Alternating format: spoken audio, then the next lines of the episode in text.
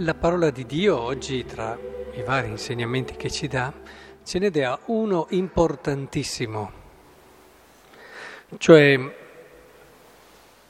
la vita è un valore, certo, e una madre deve garantire e custodire la vita del figlio e custodirlo, deve aiutare il figlio a crescere, poter anche affrontare la vita in un modo pieno, attrezzato nel modo giusto. Ma la figura della madre soprattutto è quella del custodire, è quella che custodisce per eccellenza i figli. Beh, se questo è vero, eh, questo brano ci deve lasciare un attimo pensosi, perché questi figli, tutti e sette, rinunciano alla vita, il dono più grande che abbiamo. E questa madre custodire i figli e la vita dei figli, ma insomma, incita soprattutto il più giovane a rimanere fedele alla legge dei padri e quindi a dare la sua vita.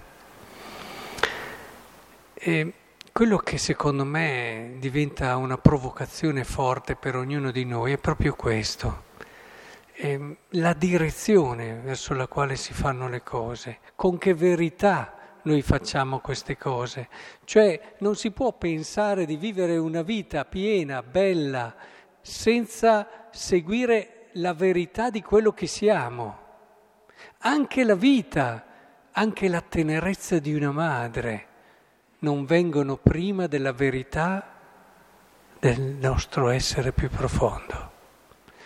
È molto importante che comprendiamo questo, perché c'è tenerezza e tenerezza. C'è una tenerezza che eh, insomma, cerca di dare al figlio quello che vede immediatamente, per quello che tenerezza è proprio il cercare di dare al figlio il meglio, la cosa migliore. Eppure eh, dipende da cosa c'è dietro, qual è la tua idea di cosa migliore. Questa madre a modo suo è tenera ma perché ha la consapevolezza che non c'è bene più grande per suo figlio di quello di essere fedele alla legge e perché quel Dio che ha fatto tutto dal nulla anche ridarà la vita a lui. C'è un bene più grande? Non viene meno questa madre alla tenerezza e al suo custodire. Vede più in là di altre madri, sì, quello sì, vede molto più in là e riesce a vivere questa tenerezza e questo amore con una sapienza straordinaria. Fa veramente il bene dei suoi figli, è veramente madre questa donna. E questo vale anche per il Vangelo, dove non è detto che quello che ha, ha fatto, ha ridato solamente uno, eh, lo ha custodito, magari ha fatto tante altre cose, magari ha trafficato, ha fatto tante altre cose, ma quella cosa lì che era la cosa più importante per il padrone, non l'ha fatta.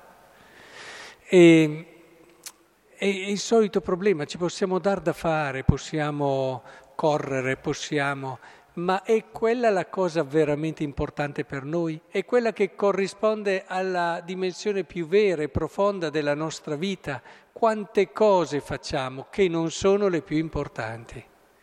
Magari seguiamo l'istinto della passione del momento, dell'emozione, anche qui no?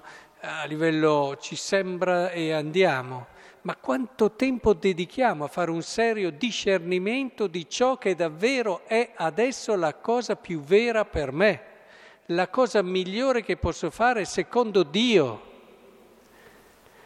Tanta gente agisce e pensa troppo poco e quando pensa troppo è perché non ha un riferimento.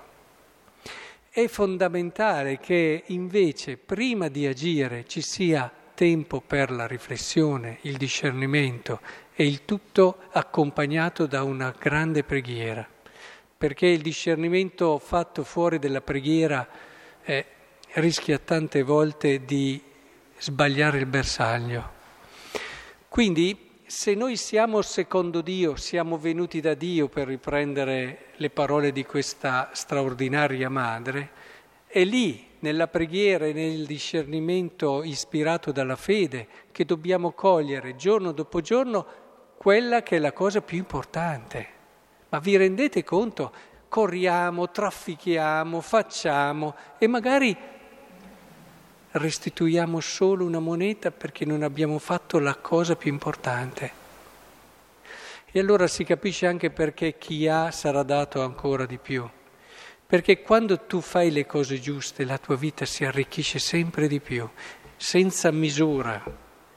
E quando invece disperdi in cose che non sono le più importanti, e state attenti che la cosa più difficile da cogliere quando ci sono tanti beni e devi capire il bene che adesso è giusto per te. Anche questo è difficile, ci vuole discernimento, ci vuole preghiera. Magari faccio tanti beni ma non sono quelli che adesso il Signore mi chiede e allora rimane solo una moneta.